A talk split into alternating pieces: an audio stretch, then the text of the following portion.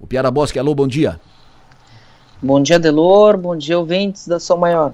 Piara Bosque, nós uh, fomos, tivemos um domingo histórico, uma eleição histórica, vencida pelo Lula, uma vantagem de menos de dois pontos percentuais.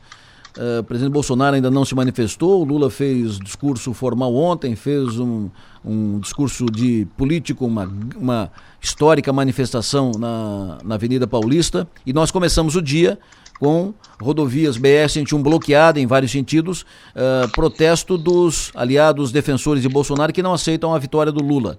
Então temos duas situações a comentar. Fique à vontade, começa por. Eu vou dizer que pessoal que está inconformado com a derrota do Bolsonaro deveria tentar entender o que aconteceu aqui em Santa Catarina, porque eles vão culpar outros estados, vão, mas aqui em Santa Catarina o Bolsonaro perdeu uh, tre 329 mil votos de diferença que tinha uh, na diferença que fez para Haddad quatro anos atrás. Quando tu olha para o sul, que é a região onde o Bolsonaro tem mais engajamento, ou era primeiro lugar onde ele liderou pesquisas, se tu somar o Paraná, o Rio Grande do Sul e Santa Catarina, Bolsonaro perdeu um milhão e meio de votos, o PT cresceu um milhão e meio de votos. Inclusive, nominalmente, Bolsonaro teve 143 mil votos a menos se somar os três estados em relação a 2018. Ou seja, uh, numa eleição de 2.100 votos de diferença, 2 milhões e 100 mil votos de diferença, perder um milhão e meio de votos em casa foi mais determinante para a derrota do Bolsonaro do que a votação do Lula no Nordeste, ou em Minas, ou em qualquer outro lugar. Então, é, é a, a, democracia é, ela se trava na urna e, e os resultados são aceitos, né? E é por isso que tantas vezes Bolsonaro foi questionado sobre se aceitaria o resultado e, e, era por causa de, de é, era por causa de gestos que Bolsonaro incentivava e também pela conduta desse tipo de, de, de, de eleitor que não aceita o resultado, né? Essa pergunta não era feita para Lula, por que será que não? Então, é, é, lamenta é lamentável, mas não é surpreendente. Agora, a, a, gente espera de Bolsonaro, como líder político que é, e como principal expressão da oposição que surge do governo que vem a partir de 2023, uma manifestação de mandar essa tigrada para casa, né? Tu espera isso? Não espero. É, pois é. é pois é. é Maga. Estou sem retorno. É, eu acho que a gente a gente vai ter muita análise, vai ter muito material para a gente falar sobre isso, mas eu acho interessante esse dado que o Piara trouxe sobre a questão da votação, né? Para a gente não colocar. Quando eu digo a gente, é a sociedade catarinense, por exemplo, né? É, estimular discursos de ódio, ficar colocando a conta desse resultado em outras regiões. É muito triste isso, é lamentável. Vi várias manifestações assim ontem e, e, eu lamento, eu sinto muito, eu fico entristecida de ver é, é, esse sentimento de, de, de, de ódio, de divisão, de raiva e tudo mais a gente passou tanto tempo na campanha, na pré-campanha, nesse período todo falando sobre democracia, e democracia não é apenas e unicamente o resultado que eu quero, que tu quer, que uma ou outra pessoa quer. Democracia é, é aceitar as, as vitórias e as derrotas com a mesma postura. Um dia você ganha, um dia você perde. Algumas pessoas ganharam a eleição em Santa Catarina, outras tantas perderam. Então, é, acho que olhar para tudo isso com mais maturidade. Essa questão dos caminhoneiros que está acontecendo agora, é, eu não vejo, por exemplo, o Bolsonaro tendo alguma atitude com relação a isso. Por quê? Porque ele está chateado. Ele perdeu a eleição. Né? E ele queria muito ganhar essa eleição. Eu não vejo ele tendo alguma atitude com relação a isso. E aí, como é que vai ficar? Os caminhoneiros vão ficar lá até quando? Vão esperar o quê e de quem? E tem mais. O Bolsonaro não se pronunciou ainda. Permanece em silêncio desde ontem. E se ele vir a se pronunciar e reconhecer a derrota? Aí termina essa manifestação? Né? Como é que serão os encaminhamentos com relação a isso? Então, acho que tem, tem assunto pra caramba com relação a esse assunto e, e sobre o posicionamento de todo mundo que a gente está observando, né? E ontem falei aqui, e vou repetir, falei aqui na cobertura, era 9 horas da noite já, que uma das coisas que eu achei que, que, que foram fora de tom foi a não comemoração do Jorginho Melo. Fez uma eleição é, histórica, é uma, é uma vitória pessoal, é, política, né? Profissional política, é, biográfica para ele importante. É um cara que se orgulha de dizer que nunca perdeu uma eleição, tinha que ter comemorado, em respeito aos tantos é, eleitores que votaram nele e que estavam felizes com a sua vitória. Eu sei que é um aceno ao bolsonarista para não dizer assim, olha, o Jorginho Melo se elegeu por conta do Bolsonaro, que é um fato também e está lá comemorando, embora o presidente tenha perdido. Eu acho que a gente tem que superar isso e ter um pouco mais de maturidade. Jorginho Melo tem sim direito de comemorar a sua vitória, né? Trabalhou para isso, fez jus a essa vitória. E, ah, mas ele se elegeu por conta do Bolsonaro. Sim, mas ele também entregou muita coisa aqui no Estado com relação a apoio, a, a né, a, a tudo que ele fez pró-Bolsonaro também. Não dá para a gente colocar as coisas tudo numa, numa, num cesto só. É um trabalho de, de, de mão dupla, né? Um apoia o outro. Então, é isso, Adelor. Foi uma, foi uma decisão equivocada. Eu não concordo, Pedro. Esse negócio do Jorginho esperar para só Fazer falar depois. Essa cara aí de velório, foi, um é, tom de velório. Aí ele foi, era para ser festivo, para comemorar. Não, aí, não ganhamos, mas perdemos. Eu vou, então. eu vou discordar nessa de vocês, porque assim, o Jorginho aparecer comemorando entusiasticamente, enquanto o eleitor dele estava muito pesaroso, porque o eleitor é o mesmo. Não, mas não estava ainda, é né? Exatamente não, não, mas não estava. O, o, X da questão é isso. Se ele deixa, ele, é. no momento que ele foi declarado, que ele foi considerado vencedor, o Bolsonaro estava na frente ainda, entendeu? Então, uh, tinha, não tinha eleição definida tinha presidencial. Eu achei muito curioso que a gente estava acompanhando e primeiro deve, e, e quando a gente botou no ar a entrevista do Décio, eu até ri, porque parecia que o Décio tinha ganho a eleição, né? O Décio estava entusiasmadíssimo. Mas é, é uma questão. É, tudo, tudo vai para conta da estratégia, né? O, a gente sempre comentou várias vezes aqui em Santa Catarina que o bolsonarismo em Santa Catarina não dava um voto a mais para o Bolsonaro do que ele já tinha, porque não existia composição, não existia articulação, uh, era o voto sendo drenado do líder nacional para as lideranças locais. Né, a gente lembrava de outras eleições, o Luiz Henrique dizendo para o PSDB que se o PSDB apoiasse ele, ele dava 500 mil votos a mais para o PSDB em relação ao candidato do PT, entregava. Esse tipo de coisa, a, a política como se faz hoje, ela não, não constrói. E aí quando tu vê aqueles da, números que eu trouxe, da comparação 2018 e, e agora, quantos desses votos não foram perdidos porque não tinha dois bolsonaristas no segundo turno novamente, né? Então, uh, e aí, aí é um erro de articulação, é um erro de composição, ou talvez uh, faltou, faltou algum entendimento melhor, mas assim, o, o, o bolsonarismo vai ter que levar essa para o divã para ir para o ensinamento. É importante fazer composições que ampliem votos, não só drenar os uhum. votos que a liderança nacional uhum. tem. Uhum.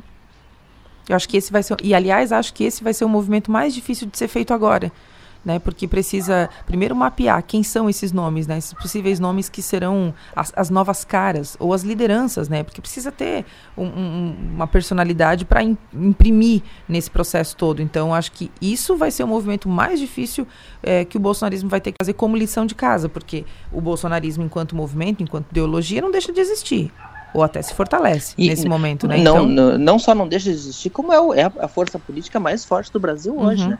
Tem 99 deputados federais, elegeu estados importantíssimos, o Tarcísio de Freitas no, no, no, em São Paulo, com uma vitória mais contundente, mais expressiva do que as próprias pesquisas indicavam.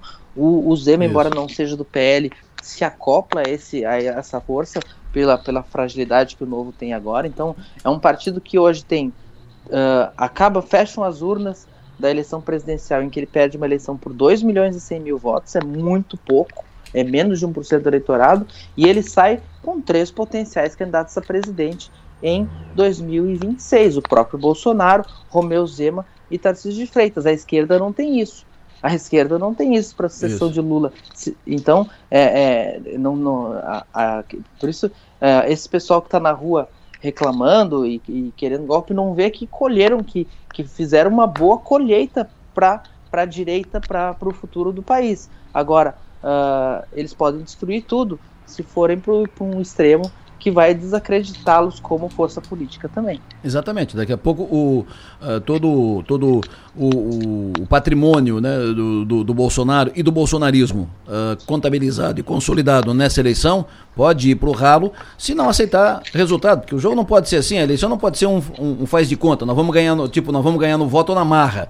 Se a gente não ganhar no voto, a gente ganha na marra, na porrada. Não é assim, entendeu? Não pode ser a eleição só um faz de conta. Deixa, de, deixa rolar. Se a gente não ganhar, a gente, a gente não entrega. Que isso? Ninguém é tolo aqui, entendeu? É, ou então tentar anular a, a candidatura do, do Lula, ou, ou que, de outras alternativas, ou tentar se ganhar no voto. Agora, não deixa rolar, porque depois se a gente não ganhar, a gente ganha na marra. Não pode ser assim. Agora, sobre essa composição nova do Brasil, Piara, acho uh, que para o país é interessante esse equilíbrio na balança. Ou seja, o presidente é o Lula, do PT.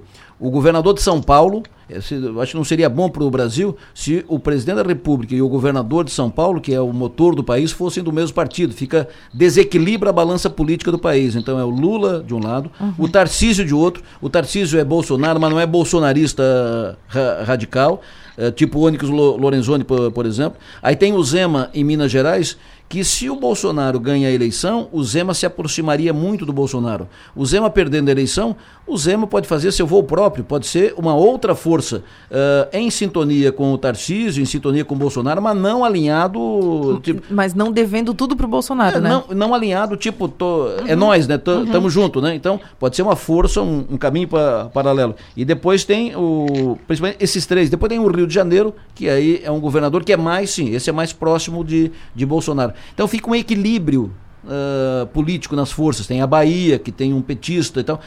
A, a balança ficou mais equilibrada. Concorda, Piara? É, o jogo está tá bem desenhado, até citando até o próprio Congresso, em que o, em que o, o Lula vai parte com minoria e vai ter que, que vai ter que compor, e mesmo que componha, ele vai ter uma oposição que ele nunca teve, né? Ele tem o maior partido do Congresso é o, é o PL, pelo menos enquanto não tiver a possível fusão entre União e Progressistas, o maior partido do, do, do, do, da, do Congresso é o PL e o, o, PSDB nunca soube fazer uma oposição muito contundente aos governos, especialmente aos governos de Lula. O governo de Dilma ainda, ainda conseguiram subir o tom, mas o governo de Lula, o PSDB nunca achou o tom. E é, o, ele vai, o Lula vai ter que ouvir lá do, do Planalto, vai ter que ouvir gente como Carla Zambelli, como Júlia Zanata, como, como Carolina de Tone. Então, é, a, a oposição, uma, opos, a oposição, vai ser ele, barulhenta. Uma oposição que ele nunca teve. Isso é, isso, isso, isso é, isso faz parte da democracia, os freios e contrapesos, né? Vamos ver como é que vão se dar as negociações para o Lula conseguir maioria. Diz que ele já está mirando o, o, PSD do Kassab, nenhuma surpresa nisso, né? Para surpresa de zero pessoas, e o, o, e o União Brasil, que é o Luciano Bivar também já tinha feito várias sinalizações, mas o, União Brasil tem, uma, tem como base muita gente que era do antigo PSL, então talvez seja um pouquinho complicado, mas pelo perfil dos eleitos do União, União o pessoal do União já é um pessoal que não embarcou, não foi atrás do Bolsonaro, então, então mas, talvez mas, seja disposto a uma conversinha prime... ao pé do ouvido. Eu penso que a primeira composição do Lula, uh, conhecendo o, o, perfil do Lula, que é um negociador nato, né, um negociador político, eu dizia ontem aqui na nossa transmissão, a origem do Lula é no sindicato, ele é um sindicalista de sucesso. Foi um sindicalista uh, competente na sua função de sindicalista, de representante da, da, sua categoria. E o sindicalista é um negociador.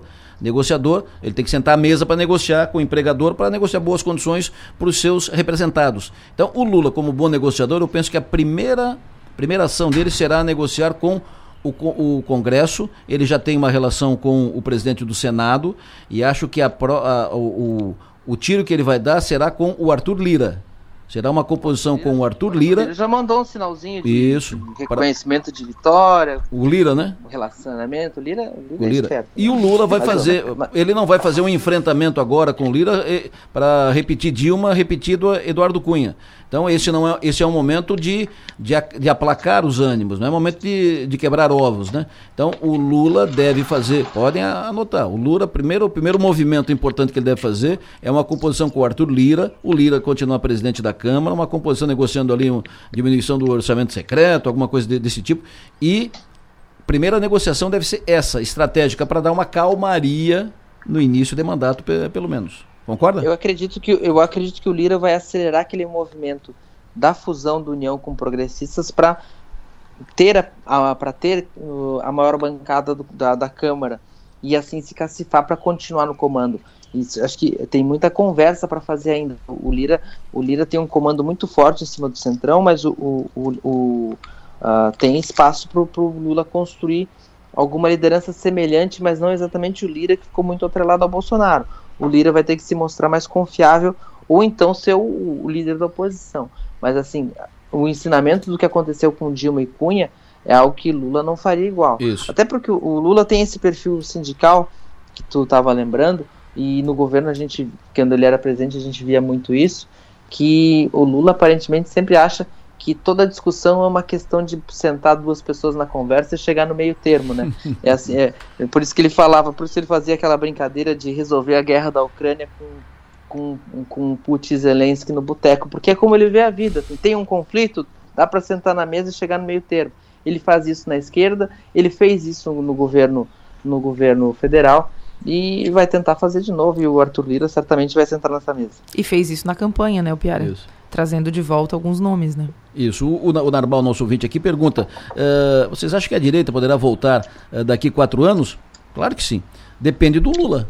Agora vai depender do Lula. O Lula voltar dependeria do Bolsonaro, do governo Bolsonaro. Uhum. O Bolsonaro voltar, ou alguém do, do, Bolsonaro, da direita, vai depender do Lula, do desempenho que ele tiver durante o no, no, no curso do, do, seu mandato. Mas também vai depender do Bolsonaro no modo como ele vai é, fazer essa oposição. Da sua né? postura, né? Exatamente. Bom, o, o Pierato falou do Décio Lima e a alegria do Décio Lima ao, ao falar da derrota. O o nosso jornalista que estava lá acompanhando, o Kid Passos, ouviu o Décio Lima depois do resultado da eleição, lá na praça, junto do povo.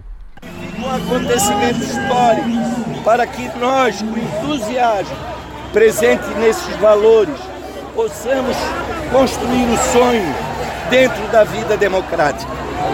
Esse acontecimento, ele nos engrandece e ele nos empurra para o futuro na certeza de que nós estaremos presentes na luta do nosso povo. Com Lula presidente, também quero aqui assumir o compromisso com o povo catarinense. Nós vamos trazer resultados, resultados para a saúde, resultados para a educação, resultados para a infraestrutura, fazendo com que Santa Catarina possa voltar aos bons tempos de ter um presidente da República que vai abraçar todo o povo catarinense. Uh, esse é o caso típico do ganhou perdendo ou perdeu ganhando, Piara?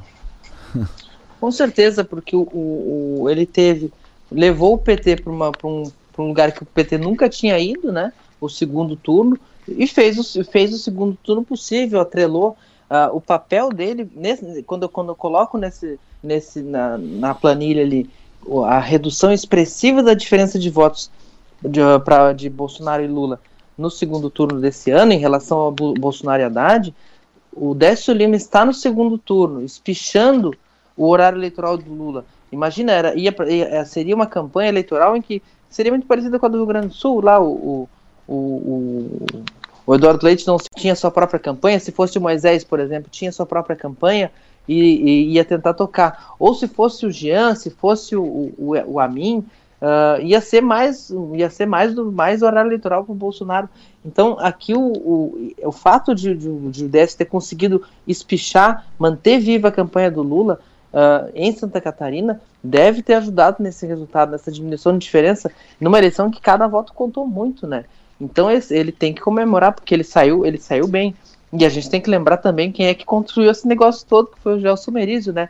O Gelson fez a campanha do Décio Lima, escolheu a vice, uh, trouxe equipe de marketing, ele prometeu para o PT uma campanha que o PT nunca teria também, e, e, e apostava há, mais de ano, quando, quando boa parte da esquerda acreditava que o caminho era apoiar uma liderança de outro partido, como o da Mário Berger, por exemplo, ele apostou que o caminho era o 213, era, era fazer do lado da esquerda o que fazia o bolsonarismo. O bolsonarismo verticalizava, ele, ele que trouxe a tese da verticalização também para o lado da esquerda e que conseguiu um resultado muito positivo. Né? Então, uh, são os dois que saem, que saem bem, que saem maiores no campo da esquerda e com algum boleto para entregar lá para o novo presidente. Uh, pode, dá, dá para apostar que o Décio vai ser ministro da Pesca? Eu acredito que sim. Eu acredito que ele acredito que ele vai estar no ministério. Vamos ver se, se o Lula mantém essa, essa regra dos governos do PT eh, até metade do governo Dilma de que, de que a pasta da pesca era a secretaria da, que, que era dada a Santa Catarina. Vamos ver se. Mas a, a, tendência é de. Eu vejo, eu imagino, desce no Ministério, sim. Eu ouvi aqui também, tá, tá valendo aqui no UOL, uh, nomes para o Ministério. Especulação, né? Ministério do Lula. Simone Tebet, o Henrique Meirelles, o Aloysio Mercadante e o Haddad. Eu li ontem, inclusive, que o Haddad pode, poderia ser para a área da economia, que é, ele é mestre em, em, economia, né? Ele foi, ele foi conhecido, né? ganhou notoriedade como ministro da Educação, mas a sua origem é ministro é, na área da economia. Ele, ele entrou na vida pública como adjunto do Na, na Secretaria da Fazenda de São Paulo.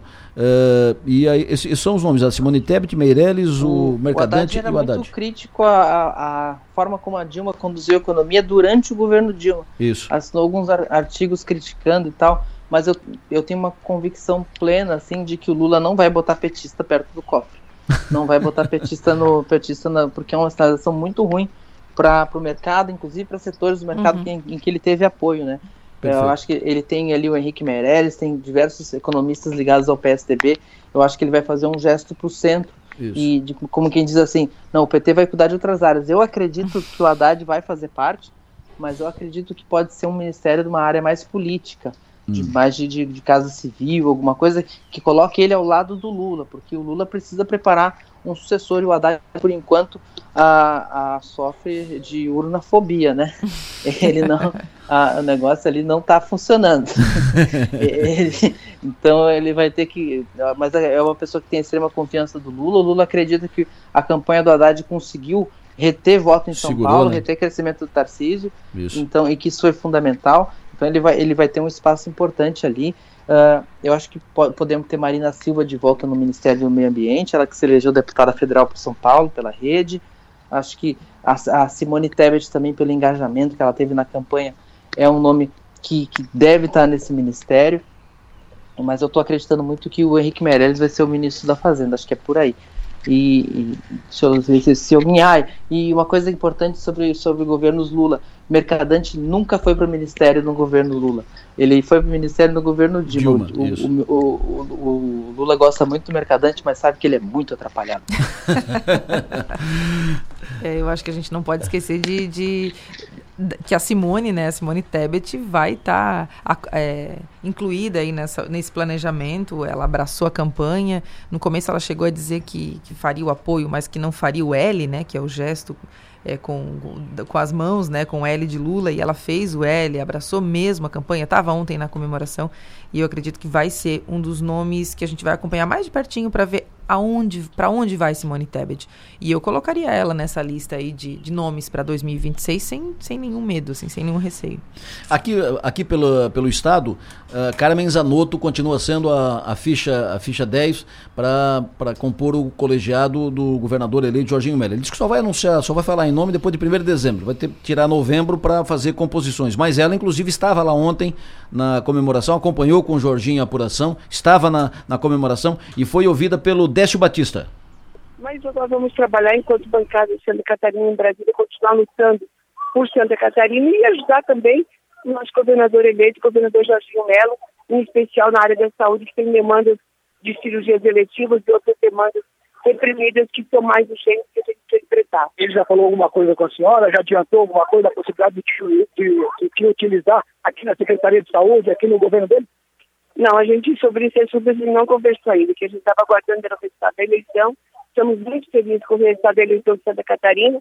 Repito, não é um, uma alegria completa em função uh, de desejos catarinenses com relação à reeleição do presidente Bolsonaro, mas agora vamos aguardar os próximos dias de encaminhamento, porque eu tenho certeza absoluta que a gente vai trabalhar muito e ajudá-lo uh, para que, em especial, todas as demandas de compromisso de campanha sejam atendidas e na área da saúde isso não pode ser diferente. Bom, a, a, a, pergunta do Décio Batista ali de confirmação foi protocolar, né? Ele, se ele não perguntasse, a, a gente ficaria. Mas por que, por que, não perguntou, Décio? Assim como a resposta dela também foi pro, protocolar. Ela, não é ela que vai se anunciar a secretária, que vai anunciar é o Jorginho Melo. Mas a resposta anterior, onde ela disse: vamos, vamos ajudar na área da saúde, as cirurgias eletivas e tal, porque isso, porque aquilo, Paraná, pareceu plano de, de trabalho, né? Uh, a, Carmen Zanotto, inclusive, em, em privado, já tem falado, já tem tratado, já tem dado linhas, já está efetivamente preparando o seu período na Secretaria de Saúde. Ela vai tirar o final do ano para tratar, tentar consolidar lá em Brasília o piso dos enfermeiros e depois ela assume, uh, será anunciada com o Jorginho Melo como secretária de Saúde, permitindo a Giovânia de Sá que, uh, que continue na Câmara Federal como deputada federal. O Piara? É, eu, eu brinco que a, a Carmen Zanotto é uma deputada muito, muito competente, muito relevante, mas tirar uma informação contundente dela é, é difícil, é difícil. Não é fácil. É, ela, ela, é ela vai, rodeia e tal, tal ela, ela, ela é uma deputada trabalhadora. Lajano, Lajano esperta, tal, mas ela vai indo, vai indo. Ela parece mineira, né? Vai e tal, vai indo. Vai. Mas o, o, o Lagiano é o mineiro de Santa Catarina. devagar. É tipo o Raimundo, pega uma declaração contundente do Raimundo. É, vai, devagar, devagar. É difícil também. Mas, Mas já, enfim. Já, vai, vai, ter uma, uma, fala num tom de secretária, né, Delor? É, é verdade. É, ela... Imagina, ela foi secretária no governo bomba da Daniela Rainer com tic-tac. A pedido, relógio a pedido do Jorginho, né? A pedido do Jorginho. A pedido do Jorginho, do Jorginho levou, levou ela na rua, imagina na boa agora que é um governo inteiro. Tipo assim, se não, se não levar, ela vai dizer, ô Jorginho, qual é a tua, Jorginho? Me, me, me botou no Iraque, agora não quer me botar na, na boa, meu? É. Mas ela, ela vai. Então, é um. Criciúma passará a ter o quarto deputado federal. E a especulação que eu já registrei aqui, falei sobre isso ontem aqui também, é que na composição, o Jorginho tem, tem dito em privado que quer começar o seu governo, quer fazer o seu governo com 30 deputados, com uma base de apoio de 30 deputados na, na Assembleia. Ele tem, em princípio, hoje 11, que são os deputados do PL. Então precisa, ele precisa fazer composições, começando com o MDB, que é a segunda maior bancada, tem seis de, deputados estaduais. E a informação de bastidores é que nessas composições o Jorginho vai acomodar uh, partidos e aliados no governo. E a Secretaria de Infraestrutura ficaria com o MDB, dois nomes citados. Primeiro, um deputado do Sul, Vonei Weber, deputado estadual reeleito, e o segundo nome, o deputado federal eleito, hoje deputado estadual, líder da bancada, Valdir Cobalcini. Se essa for a alternativa do Jorginho, Cristina passa a ter o quinto deputado federal, porque se Cobalcini for secretário de infraestrutura, o Vampiro assume como deputado federal. Qual é a tua aposta nisso, hein, Upiara? Eu acho que daí, nesse caso, o Daniel Freitas vai pro secretariado também para dar uma compensada, porque isso, o Cristina tá, tá, tá, tá meio exagerado aí. O... enquanto, fala... isso, enquanto isso, o Joinville se vira com o Zé Trovão. Quem mandou? não, pode, não pode fazer nada, viu, Joinville? Fica aí essa indireta. Olha só, a gente pensa... Tem que dar um cursinho de eleição de parlamentar para é... a maior região do estado. Verdade. É, mas isso é fruto da organização da região sul, né? Aqui de Criciúma, que é, encabeçou é, esse é movimento. Histórico. Isso é histórico. histórico. E é mérito da região sul, de Criciúma. É mérito criciumense. Vou puxar essa sardinha agora porque isso é mérito, tá? Não é sorte, não é ah, porque eles fizeram campanha, tá? Não é isso. Isso é mérito do criciumense, é mérito das entidades daqui, da imprensa que puxou isso, que levantou essa, essa bola. E isso acontece em toda eleição. Então, vamos botar as coisas, vamos dar o nome certo das coisas. O nome disso é mérito, meritocracia, né? Vamos chamar de meritocracia. Outra coisa, mencionamos. É uma, é, uma, é uma região que dá muito peso à representação política, muita importância, e é bairrista, elege gente e, uhum. e produz lideranças. Assim, Com certeza. Aquela coisa, a gente fica aqui coisando quantos aqui, quantos ali. Na Assembleia Legislativa, o Júlio Garcia vale por uma bancada. Uhum. não, e ontem nós, nós, mencionamos aqui ontem também, enquanto a gente estava na apuração e não tínhamos o resultado ainda, é, justamente sobre isso. Ah, o que, que vai acontecer? Quem vai para onde? Né? Cobalcini, eh, Daniel Freitas e tudo mais. E, e a gente mencionou também exatamente isso. Ia depender da vitória do Lula ou não né? Isso. Porque quem ia querer estar tá lá fazendo essa oposição? Ia, é uma oposição que, que é mais difícil, né? Do que tu tá lá só fazendo apoio ao presidente, obviamente, né? Embora Santa Catarina seja esse, esse estado bolsonarista, é, mas aí, eles também pensam neles, né? No seu mandato, em como isso vai rever, reverberar para os próximos desafios. Então, por exemplo, no caso do Daniel. Hum, pode falar.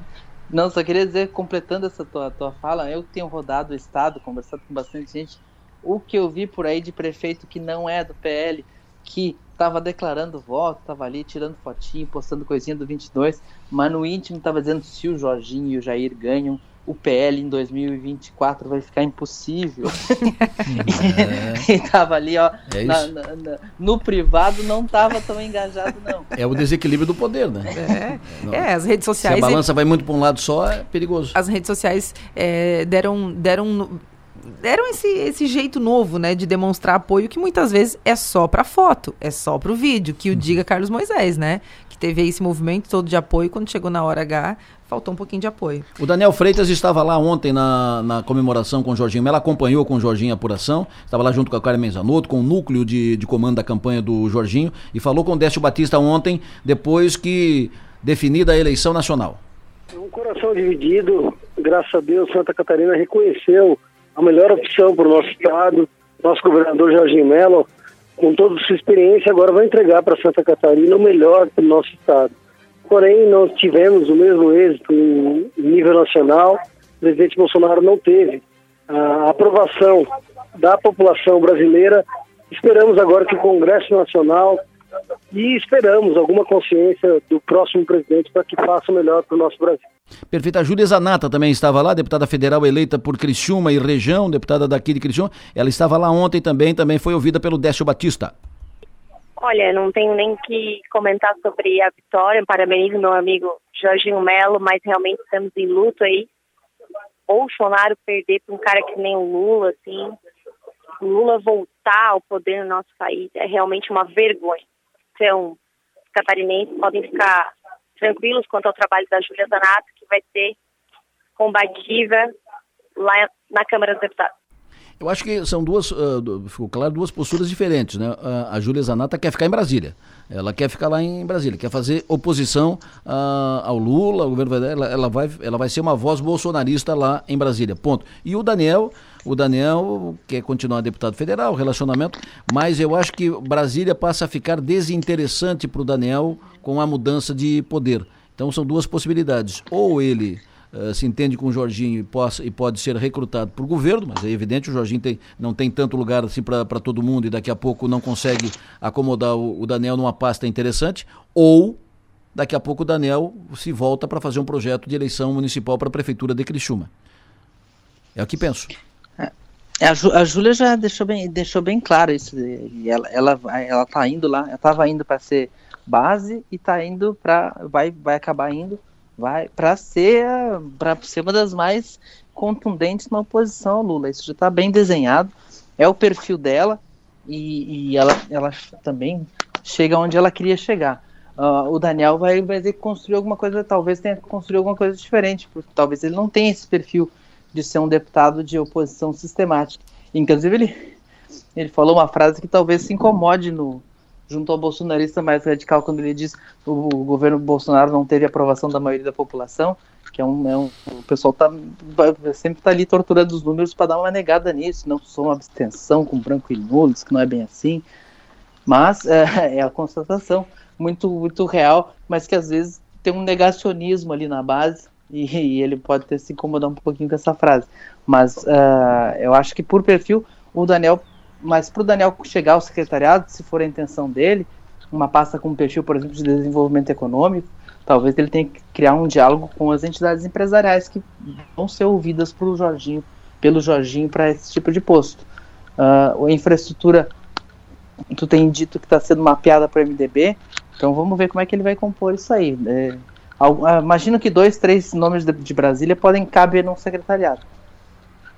Maga, o que, que tu pensa disso?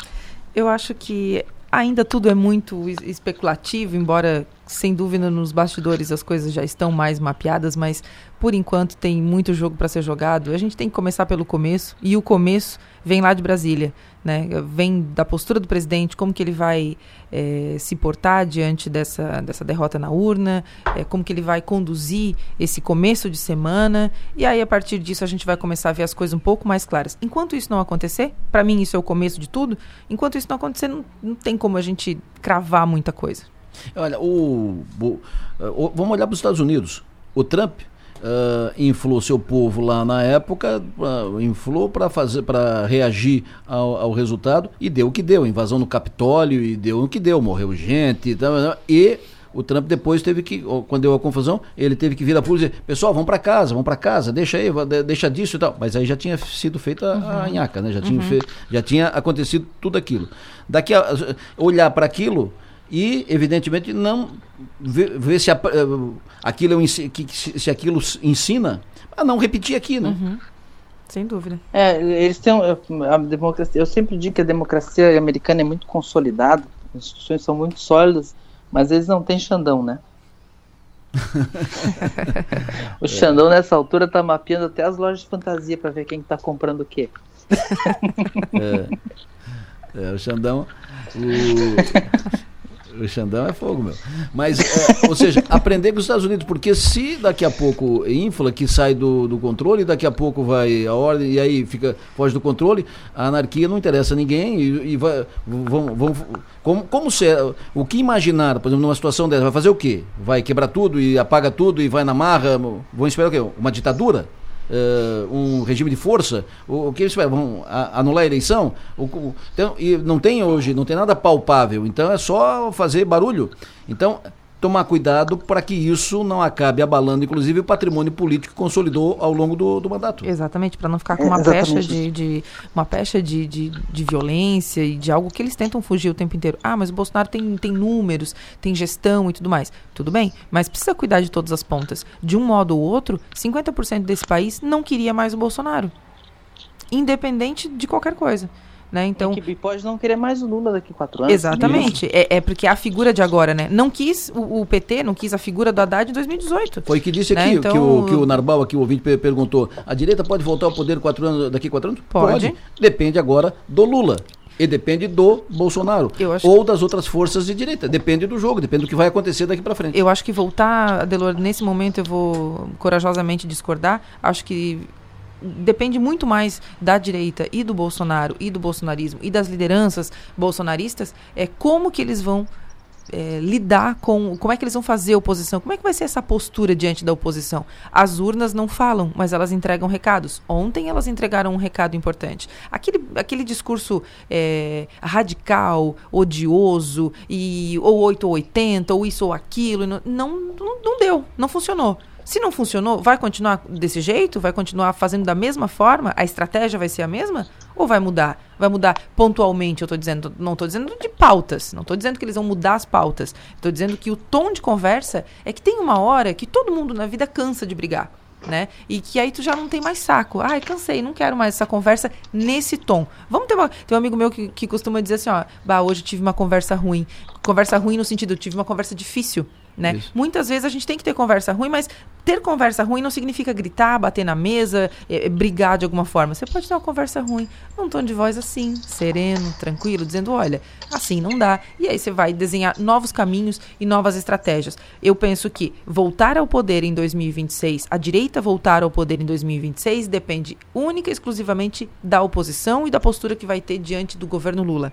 E aí, fica todos os caminhos ficam abertos. Ah, mas e se o Lula fizer um bom governo? Tudo bem, mas aí vai todo mundo com, com forças iguais. Agora, é, não depende só do Lula. Depende de, dos dois, né? Do desempenho do governo, mas eu acho que depende da postura que a direita vai ter. Porque tem campo para a direita trabalhar aqui no país. Tem 50% e tem mais uma fatiazinha ali de, de, de, de votos brancos, nulos e tudo mais que, que tá nesse pote. Então, tem campo. Tem campo para trabalhar. Perfeito. Mas precisa encontrar o tom certo.